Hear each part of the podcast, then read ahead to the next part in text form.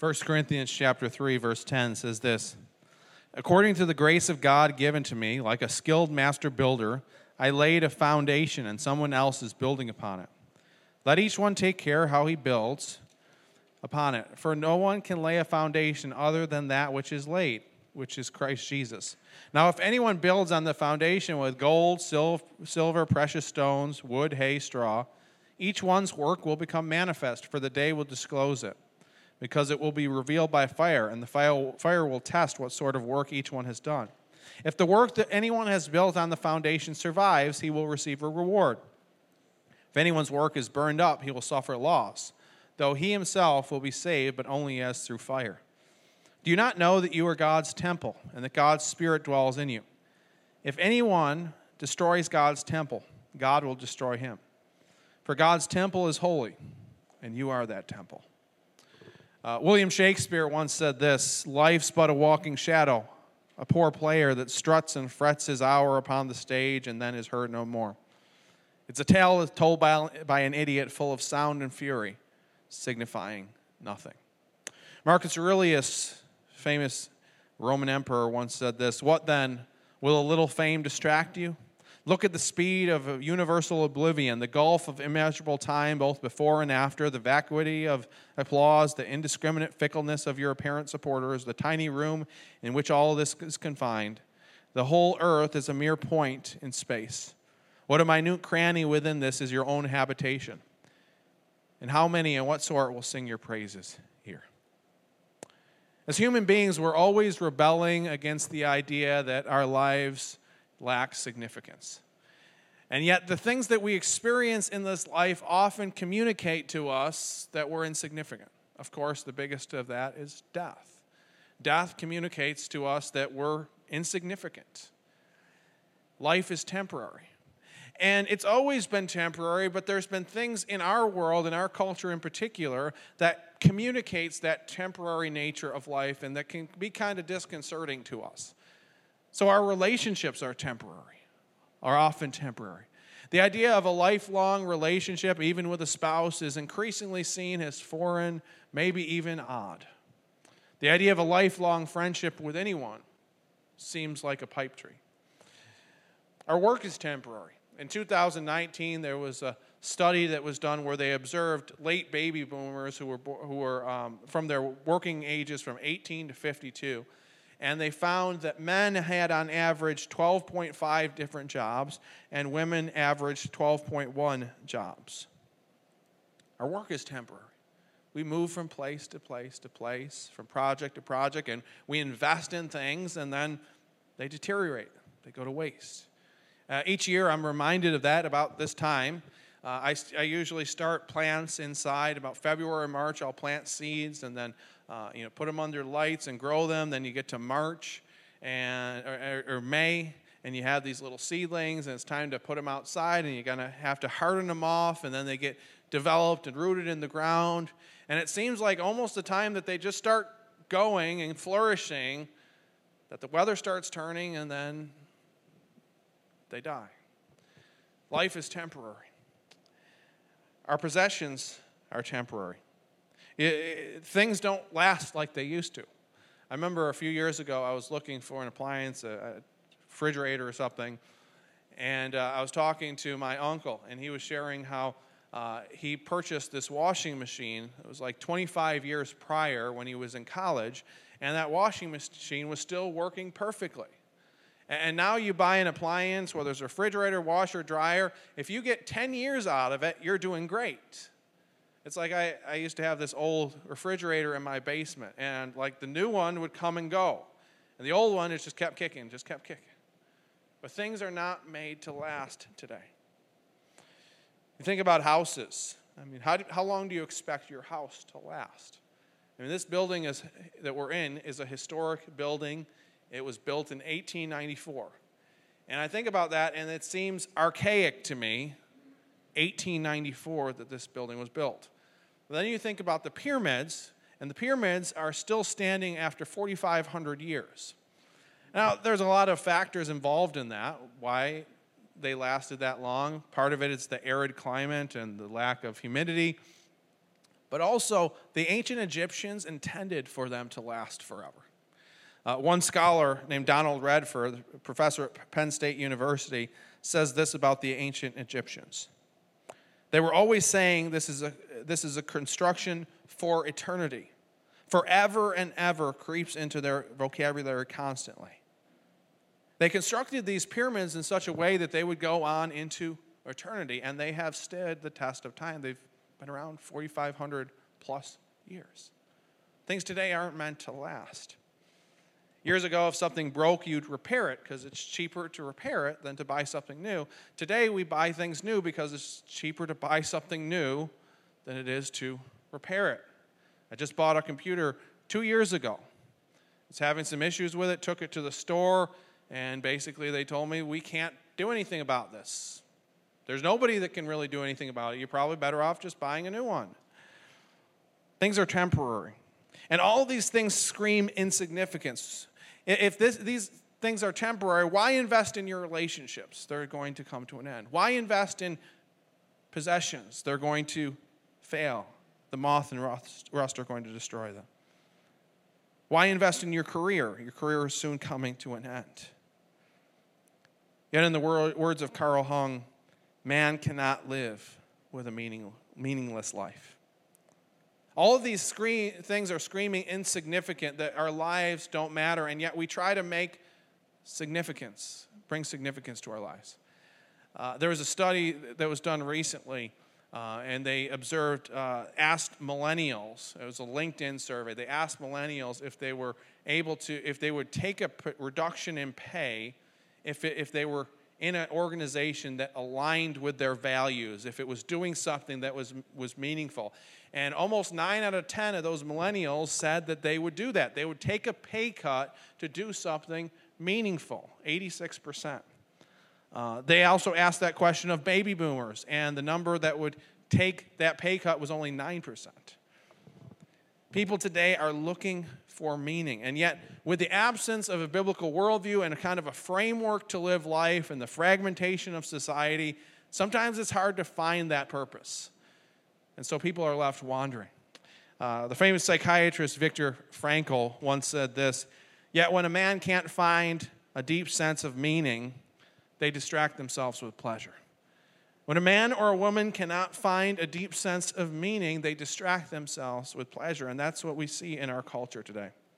Researchers studying labor statistics discovered that uh, men in 2015, particularly young men between the ages of 21 to 30 years old, spent about 12% fewer hours working uh, than the cohort in 2000. From 2000 to 2015, there was a 12% reduction in the amount of hours spent working.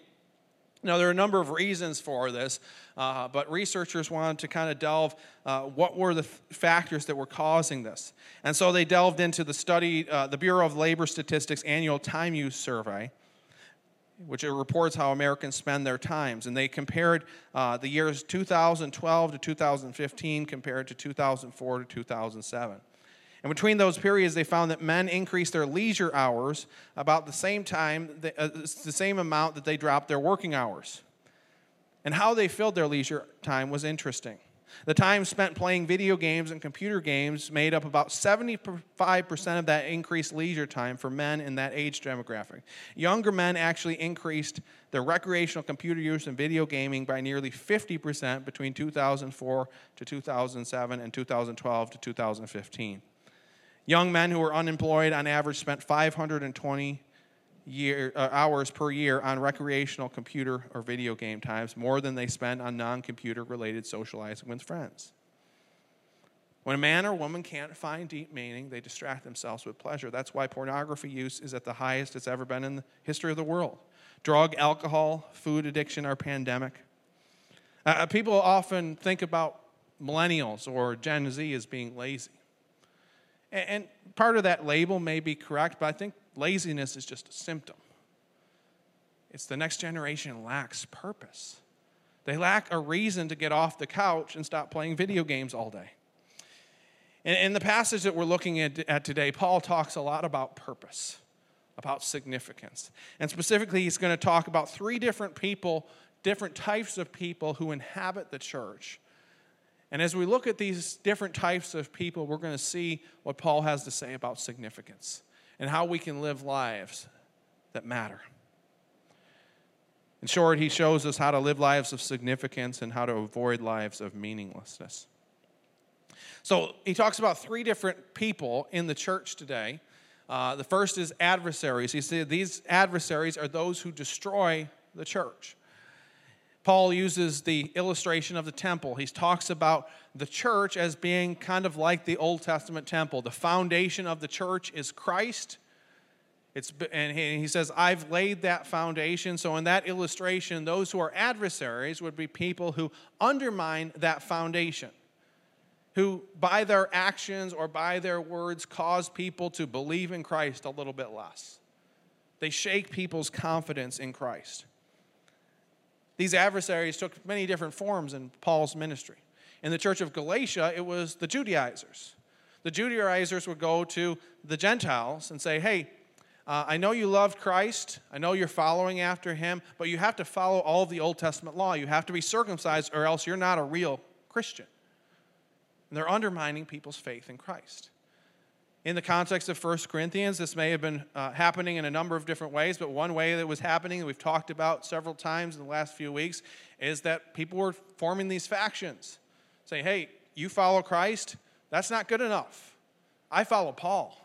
Paul's the one who's giving all these cool, mysterious teachings, or another person like, I don't follow Paul, I follow Apollos. And they're dividing the church and causing people not to focus on the foundation which is Christ. People who are adversaries are rabble rousers, they cause trouble. I've seen this many times in, in church ministry, seeing people that, you know, it doesn't matter what context they're in, it seems like destruction follows them. It doesn't matter which ministry they're in, it doesn't matter what context they're in, it's, there's trouble that follows them.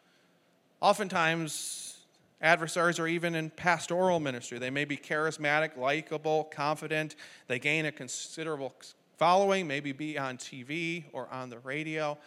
And then inevitably there's some scandal, and then people are left wondering is Christ real?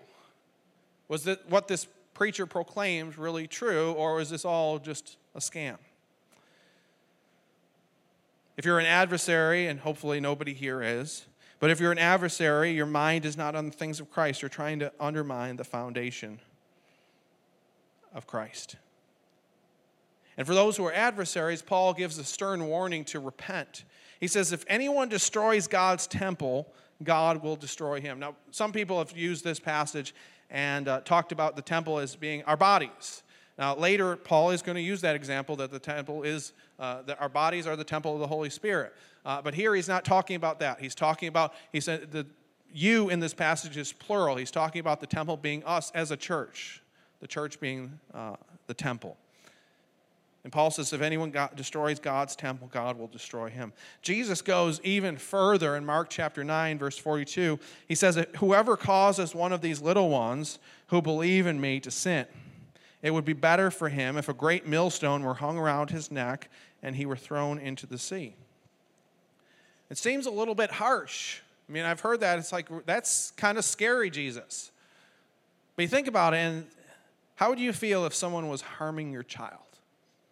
How, how, many, how would you feel if someone was not only harming your child, was getting your child to turn against you? Saying your father, your mother, they don't care about you. They don't, they don't care about you. I, I really care about you. And then they take advantage of your child. I've, thought about that prospect before, and I don't think Pastor Matt would exist anymore if someone did something like that to my son. I mean, there's just this parental concern and rage that happens if someone harms your son. It's like you can harm me, I can defend myself. My son, my child, he's defenseless. I think that's how God feels. That's why he takes it so seriously. Because he doesn't want his children to be harmed. He doesn't want people to undermine the foundation of Christ. He doesn't want people to undermine their, his relationship with his kids. Now, I think it's important first to point out some people, you know, have a tender conscience and some people have a seared conscience. And uh, when I was growing up, I had a really tender conscience. And so uh, difference between me and my brother. My brother would, uh, if there was, my mom and dad said to do something, and my brother would kind of, you know, discuss it and argue with them um, and maybe have to be punished. Uh, me, if my parents looked at me the wrong way, I would be, you know, in tears almost. Some people have a tender conscience, some people have a seared conscience. And so some, sometimes people listen to a message like this or a, a, point like this, and they're like, huh, am I an adversary? Is God going to destroy me? And they hear these stern warnings, and it's like terrifying to them and overwhelms. It's like, and you go back and kind of look at things in your life and like, did I destroy God's church, or did what I do harm God's church? And I don't think that's what Paul or Jesus is talking about at all. He's talking about people who are not believers. They're not people who are trying. They're not people who are following after Christ, who have a relationship with Him. They're people who perpetually cause trouble in the body of Christ. It's not about an action, it's about a pattern of lifestyle. And really, when that happens, a person just shows themselves to be children not of God, but children of the adversary. Because they're doing the same thing that Satan does. Satan divides, Satan tries to undermine that foundation. On the other hand, people who are actually adversaries probably wouldn't realize that, probably go right over their head, probably would have excuses why uh, they have caused trouble. It would be the pastor's problem. The pastor had an issue. This other person did this to me or did that to me. The problem is with others, never with themselves. But for those of us who are believers, uh, I think this passage and this first point offers us a warning. We need to be careful when it comes to adversaries and how we relate to them. And there are adversaries in the body of Christ. They come into the body of Christ. Jesus said this in Matthew 7 15 to 20. Beware of false prophets who come to you in sheep's clothing, but inwardly are ravenous wolves. You will recognize them by their fruits. Are grapes gathered from thorn bushes or figs from thistles? So every healthy tree bears good fruit, but the diseased tree bears bad fruit. A healthy tree cannot bear bad fruit, nor can a diseased tree bear good fruit. Every tree that does not bear good fruit is cut down and thrown into the fire. Thus you will recognize them by their fruit. Here's the thing about adversaries adversaries do not look like adversaries, they do not wear a shirt with a Satanist logo on it. Adversaries look like friends. Adversaries do not look like wolves, they look like sheep. They may be likable, personable. They may show genuine or uh, appear to show genuine interest in you. They may flatter you. And we need to be wary of that. Now, there's some people who uh, are closed off and they would never share anything with anyone in the body of Christ. Other people are, on the other hand, are just, you know, they share all of their problems with everyone. And we need to be careful that we don't share things with other people too quickly. Because if you share things with an adversary, they're going to use that to destroy you. They're going to use that to undermine your faith in Christ. And of course, we want to strive for openness and authenticity, but we need to just be aware that there are adversaries in the body of Christ. Just because someone has the label of Christian, or just because they're in the church, does not mean they're on the same team.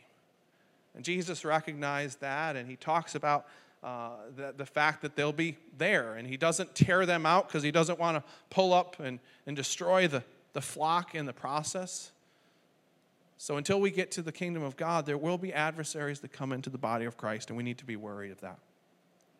So that's the first uh, group that he talks about adversaries. And, and those people who are adversaries, it says God will destroy them. They will not have significance in the kingdom of God. Then he talks about distracted Christians. Distracted Christians are those who uh, build with wood, hay, or straw. These people are Christians that are standing upon the, the foundation of Christ, but what they're building their lives upon, the, th- the ways that they spend their time, are not significant. These people are Christians. They go to church, they trust in Christ, but they never share their faith. These people are Christians. They follow Christ, but most of their leisure time is spent on their own pursuits rather than following after Christ. And Paul talks about the day of judgment and how uh, the day of judgment is a day of pruning, pruning, uh, proving. And uh, in the ancient world, they talk about the day of judgment being a time of fire. Now, when he's talking about fire in here, it's not a, a, literal fire, what he's talking about necessarily. It's about the fact that everything is going to be exposed. Some things are going to last, some things are not going to last. And for the distracted Christian, they're putting their faith in things that are not going to last to varying degrees. These are not necessarily bad things, they're not necessarily evil things, they're things that don't have eternal significance. And it's to varying degrees because you think about hay and straw, hay and straw might not make it through a year might not make it through a day. You put down hay and straw on the foundation, it might blow away the next day.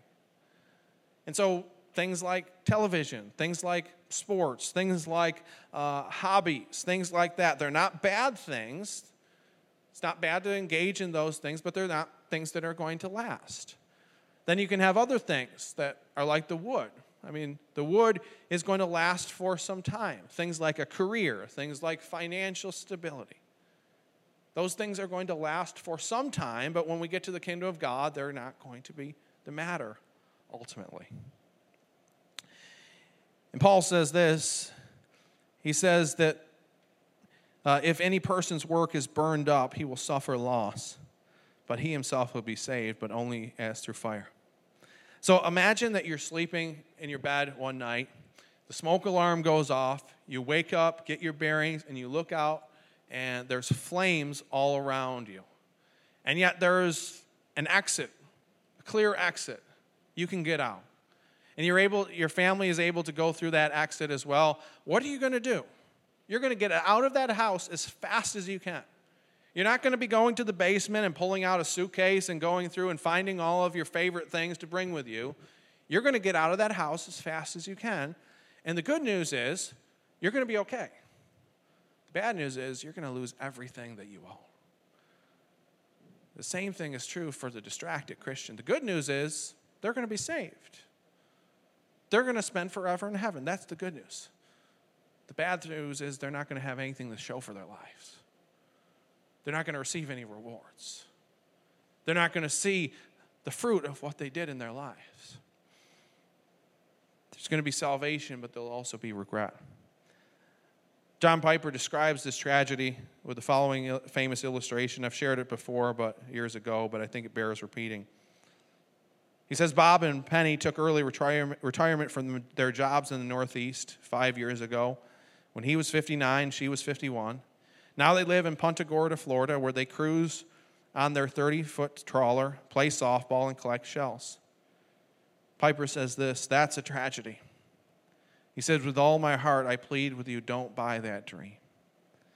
As the last chapter before you stand before the creator of the universe to give an account with what you did, say to the Lord, Here it is, Lord, my shell collection, and I've got a good swing, and look at my bow. Such is the tragedy of the distracted Christian. We get to the end of our lives and we don't have anything to show Christ anything that we did of eternal significance. We spent the years of our life and our energies on things that don't matter. There'll be salvation, but there'll also be incredible regret.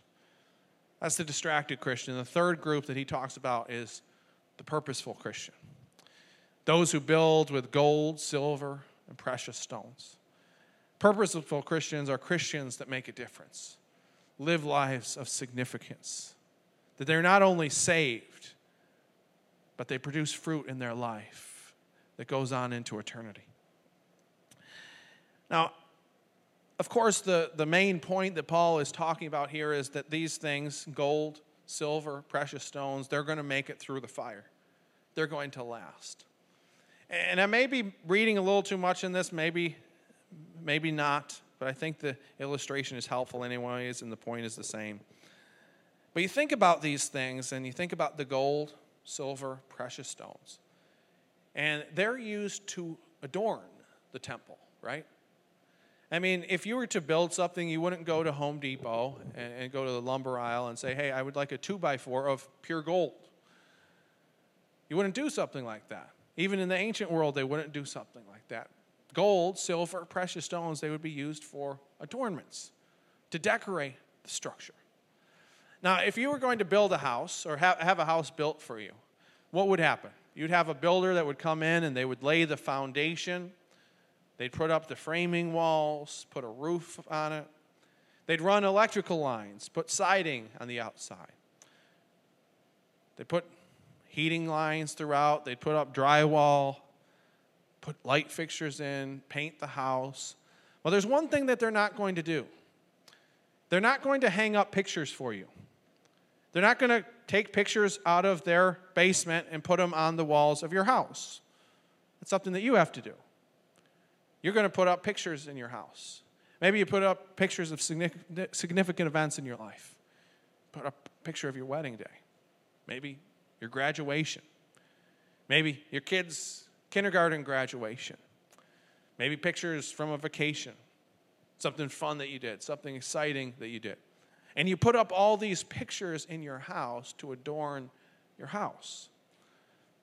In a similar way, God has laid the foundation. Paul says there's one foundation, it's Christ. You can't change that. You don't want to change that. The foundation is Christ. And I think our calling as Christians is to adorn that foundation, to put up pictures inside the temple of God. What are those pictures that we put up in the temple of God? What do those pictures look like?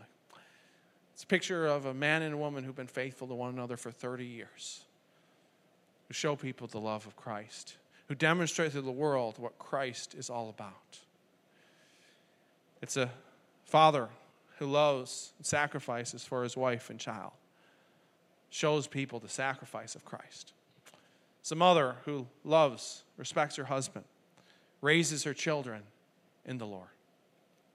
It's a man who chose to give up pornography because he loved Christ more. It's a single adult who honors God with their talent and treasure. It's a senior adult who disciples the next generation for Christ. Those are the things that matter. And Christ is calling us to invest in those things that matter to hang up pictures, so to speak, around his church of lives that are, have been transformed, of people who are doing things that matter. And Paul says that if anyone's, uh, if the work that anyone has built on the foundation survives, he will receive a reward. There's a reward for doing the things that matter. And we don't know exactly what that reward is going to be like. Uh, maybe it's going to be increased uh, authority, increased responsibility in the kingdom of God. Maybe it's just getting to see the fruit of our labors, to see how much impact our efforts had when we get to eternity. And so, the question I'd like for us to consider uh, for just a moment today is as we look at our day today, as we look at our week coming up, as we look at the next month, as we look at the next year, how much of our time is spent doing things that matter? How much of our time is spent doing things that will make a difference for eternity? Now, I've heard messages like this before and read the Bible uh, and heard challenges like this. And often the first place we go is all right, we just need to spend all of our time sharing, our, sharing the gospel, sharing our faith. And that's the only thing that matters for eternity is getting souls into the door of heaven. Now, I don't want to minimize the, the, the, emphasis that we should place on sharing our faith with those around us. It's a very important thing. It's a requirement God calls all of us to do. It will make a difference for eternity. But I don't think that's the only thing that makes a difference for eternity. See, the problem is when we say that that's the only thing that matters, that's the only thing that makes a difference for eternity, that means that most of our time is spent wasted. Not even by our, not even by our own choices. It means all the time we spend at work doing menial labor, eh, labor is wasted. We can do a lot of things that make a difference for eternity. It's not only soul winning, developing our relationship with God. As we develop our relationship with God, we're getting ready for an eternity with Him. It's choosing to love those around us. And as we love those around us, allowing that to form our souls and become more like Christ, that's getting our hearts ready for eternity. It's choosing to love people even when they don't love us, even when we don't see a salvation decision. So we, all, we always hope for that. We want that to happen. Sometimes we don't see that, but God calls us to love those around us. It means caring for the people that God cares for, caring for the poor, caring for the brokenhearted. It means raising families in the Lord. It means encouraging people who are struggling, encouraging them to keep going, keep up the good fight, to keep fighting the good faith, for faith. And here's the thing it's often not only what we do, but how we do it. I mean, some, you might say to yourself, well, what can I do for Christ? I mean, I, I work this menial job, do this repetitive, uh, repetitive things in my job. Then I get home and I'm wiped out, don't have time to go and do these great things for the Lord. I would like to, I just have to provide for my family. I'm at work all day, I, I don't have any choice. I can't do anything for Christ. Or some people might say, you know, maybe a, a mother raising children might say, I don't have any time to do things for the Lord. I mean, I'm spending time changing diapers, spending time chasing them around, bringing them to soccer practice, taking them to school, doing all these things. What can I do for Christ? That's what Satan wants us to believe. Satan wants us to believe that the things that we do don't matter. And when he gets us to believe that, then they don't matter. See, we can go to work and, you know, just do it to punch the clock, just to get some money so that we can spend it on ourselves. And if we just do that, that's our mindset, our work isn't going to matter. It doesn't make any difference for eternity. But we can look at that differently. We can look at today, God has given me the opportunity to build relationships with my coworkers. God has given me the opportunity to show the love of Christ to my coworkers. Today, God has given me the opportunity to demonstrate the excellency of His grace by doing a good job in my work. Today, I get to do my job as if I was doing it for the Lord. Today, as I deal with this difficult circumstance, this difficult task that I have, God can form me more and more into His image. God can allow me to trust in Him more and more. And when we have that mindset, our work matters. It Doesn't matter what we're doing. Wherever we go, it will make a difference for eternity. Same thing is true with raising a family. You know, you could go through all the things of raising a family, and if you're uh, not being intentional, intentional and allow Disney to disciple them, then what you're doing doesn't really make any difference. It's kind of insignificant. But when you raise your children in the Lord, Teach them to delight in Christ above all things and demonstrate that in your life. There's nothing that could have more eternal significance. It's not just what we do, it's how we do it and what mindset we approach the things that we do. Satan wants us to believe that the things that we do are insignificant. Pastor Rico Tice tells a story uh, about how somebody came up to him after, uh, at a funeral and he said, this lady said, Rico, do you know what a, a, a failed life is? Or do you know what it looks like to experience failure? Rico said, No. And she responded and said this Failure is being successful at the things that don't matter. Failure is being successful at the things that don't matter. It's wasting our lives on things that are not bad things in themselves. They may be even good things, but things that are not going to stand the test of time. Jesus said in Matthew chapter 6, 19 to 21, Do not lay up yourselves for yourselves treasures on earth, where moth and rust destroy, and where thieves break in and steal. But lay up for yourselves treasures in heaven where neither moth nor rust destroys, and where thieves do not break in and steal. For where your treasure is, there your heart will also be. Ladies and gentlemen, we have some pictures to hang up in the house of God. Pictures of people who treasure Christ above anything else.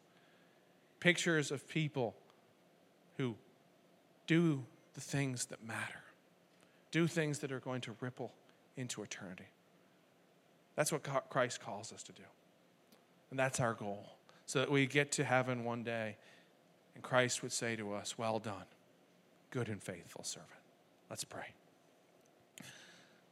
Lord, we thank you for your love. We thank you for your grace. We thank you that you allow us to make a difference in this world. We know you don't need us. We know you could do whatever you wanted without us, but you choose to allow eternity to flow through us. That the actions that we take do have significance. And it doesn't matter what those actions are, even if it seems menial, even if it seems ordinary, the things that we do can ripple into eternity. Lord, help us to never buy into the enemy that our lives are insignificant.